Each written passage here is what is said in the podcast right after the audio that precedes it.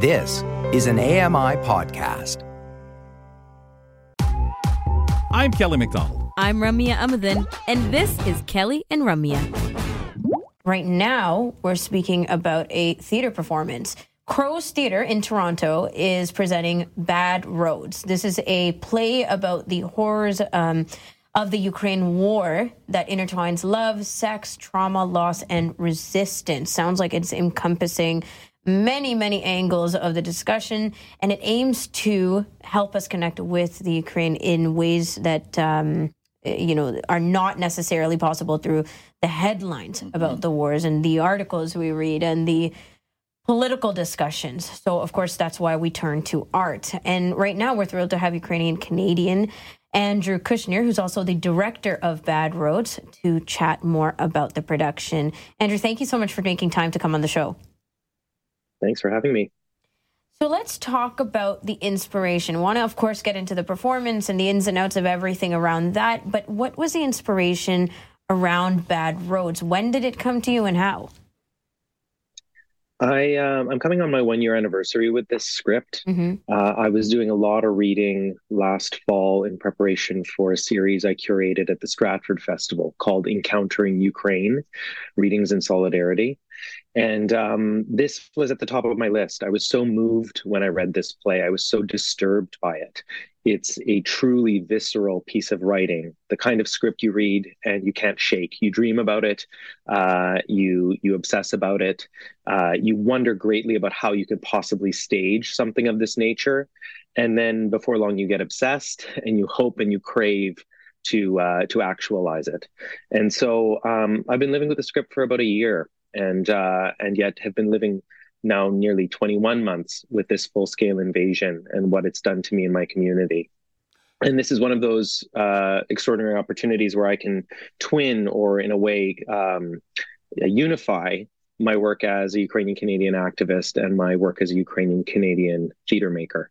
Uh, so this this script really hits a lot of um, my keen interests. Andrew, if you were directing this in two years, let's say, Hmm. Do you feel? I, I, I mean, I'm going to still imagine that what images that the way you want to bring it forward as vivid as you as it needs to be as real as it needs to be where do you feel acceptance are we at a time right now where people i'm never going to say they're ready to to have mm. those dreams and think and wake up in the morning and think I can't get that out of my mind from seeing that play last night.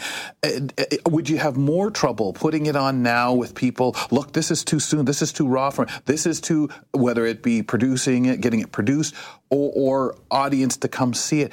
Has there was there things as you over this last year said? Not just how the heck do I get this to the stage in this form, mm. this particular scene? How, with this impact, do I deal with fallout? Or, or what? Was there any problem, any concern that made you almost say, I don't think we're ready for this yet? I think it was a huge question with this piece was, will people come? You know, it's one thing to say that we're going to offer this portal to Ukraine, this, this, you know, as so aptly put, this piece of art that is uh, building a bridge uh, across the world to this war torn uh, nation, to the Ukrainian nation.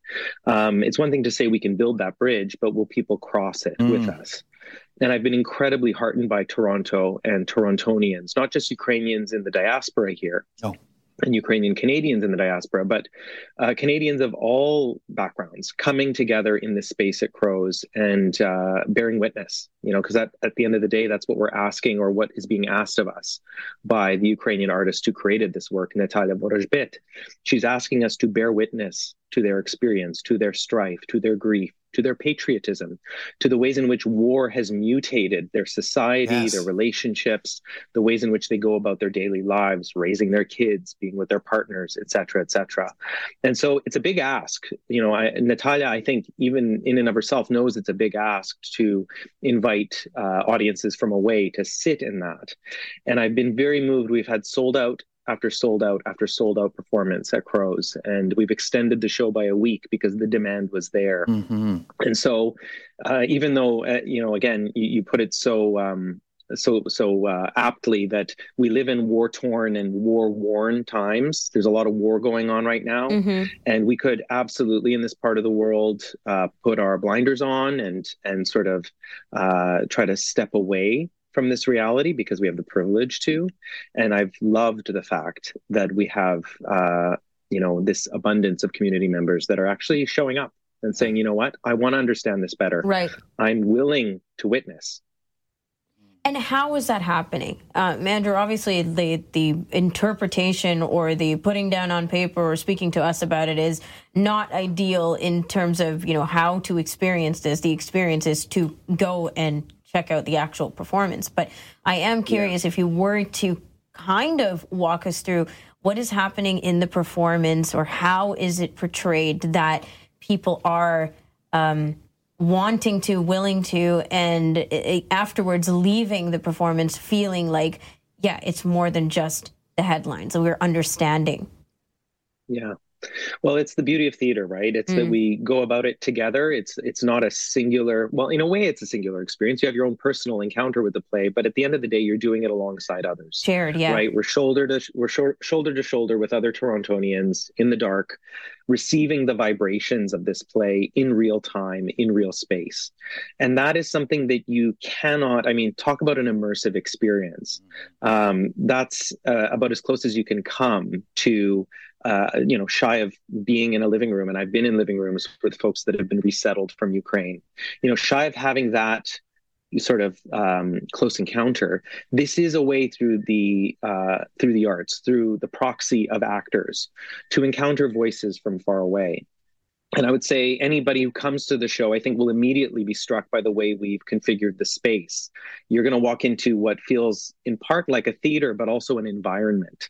Um, we've covered the floor in what is uh, mulch, but for us represents the the black you know extraordinary rich soil of Ukraine. Ukraine is known for its incredibly fertile fertile soil. It's considered the breadbasket of Europe.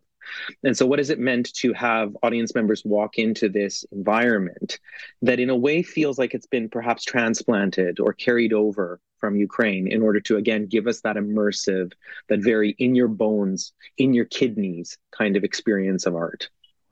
Um, I have to ask, Andrew, as you put this together, as you sit and watch audiences receive this, I wonder if more thought again, we go back to World War II. We go back to the Korean War, wars that were so far away from us, and mm-hmm. and we hear the stories afterwards. Now, as you say, lifetime that's happening around us.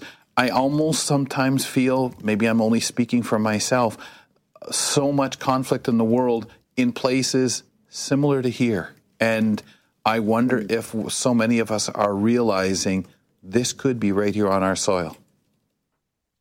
Well, what I know to be true is is it's interesting you raised the the Second World War. I I descend from the survivors of the Second World War, and in fact, by virtue of the kind of art I make and the kind of things kinds of things I research, I've I've been back to Ukraine. I've traveled the bad roads of Ukraine, in fact, to go to my uh, you know maternal grandfather maternal fathers, my my grandfather's um, village. You know, I've tried to reconnect with that part of the world, which is to this day marked by that war, right. marked by decades and centuries of conflict.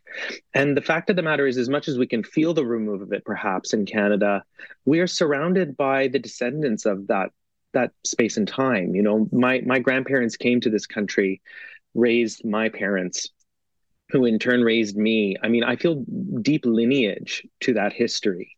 And the more I dig and scratch at it, the more I understand why I was raised the way I was raised, why my community is the way it is, why we, you know, um, have been able, frankly, in this moment to really, really galvanize and fight the erasure that, that Russia is perpetrating right now, or the attempted erasure of Ukrainian people and Ukrainian lives, because this is not a new story, you know. And if you pay attention to history and you look at the way you've been raised and the stories you've internalized, you realize this is a long story that we're all a part of, and we we it's living memory it's in our midst. Yeah.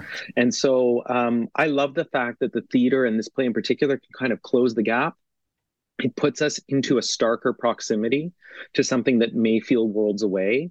But when you realize that a Ukrainian grandmother is contending with how to raise her granddaughter, which right. is one of the scenes in the play, you know, you realize that that is a pretty universal struggle. you know, what does it mean sure. to actually Absolutely. be a healthy family, mm-hmm. be a healthy family in times of deep strife? Yes. Yeah. Well, Andrew, we have um, tr- the trailer of Bad Roads we want to um, share with our listeners and viewers. So let's get to that and then we'll continue talking. Wonderful. The ways in which Bad Roads cracks open what's happening a world away. It uses human story, human relationship, you know, the dynamics of, of how we navigate complex situations. We get to experience that in real space and time. And in this play, I think there's a lot about the unspoken changes that people go through. Whether it's being attracted to someone who they normally wouldn't be attracted to, or you find yourself crossing moral lines that you had drawn in the sand. There is a tremendous amount of humor in the piece, but it's contextual. Humor is is essential uh, for sanity. And the moment I think we feel that characters lose or lack humor in their situations, the more we feel that they're on edge, that they are uh, in trouble. I'm trying to re- personally remove judgment on on what my characters are going through and trying to understand why they are making those choices. For them it can seem like this is the only choice I have to get to where I need to get to next.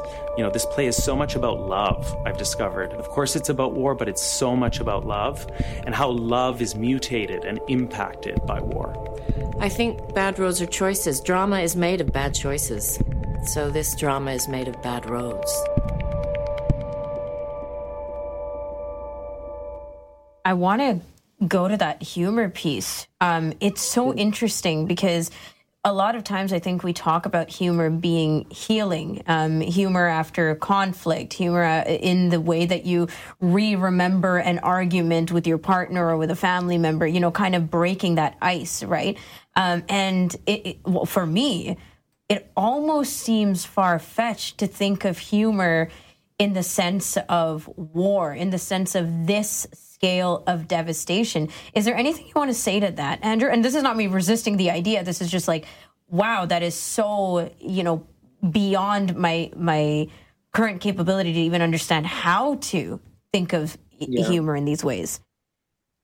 Yeah, I know. I think we often think of humor being something that comes after, and I think Ukraine and other contexts, uh, and I can speak to a few other examples. I think I think there are contexts wherein humor is not the after, it's the through. Mm-hmm. And it's very much how people cope with right. the senseless, with the yeah. incomprehensible. Um, humor is a way to keep in touch with some sort of tender bit of our humanity in the face of forces that are trying to eradicate it.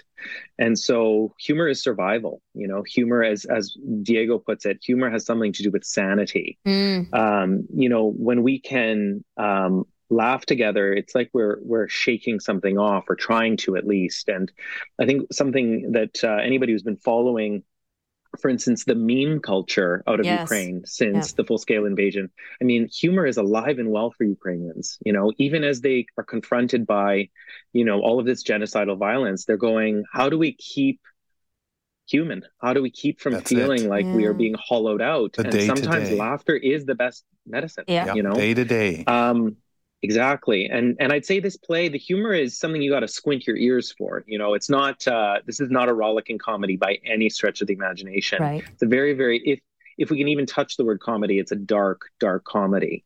But I'm reminded of other, you know, contexts. I, I just worked on a piece called Casey and Diana at the Stratford Festival, and we're remounting that this coming year.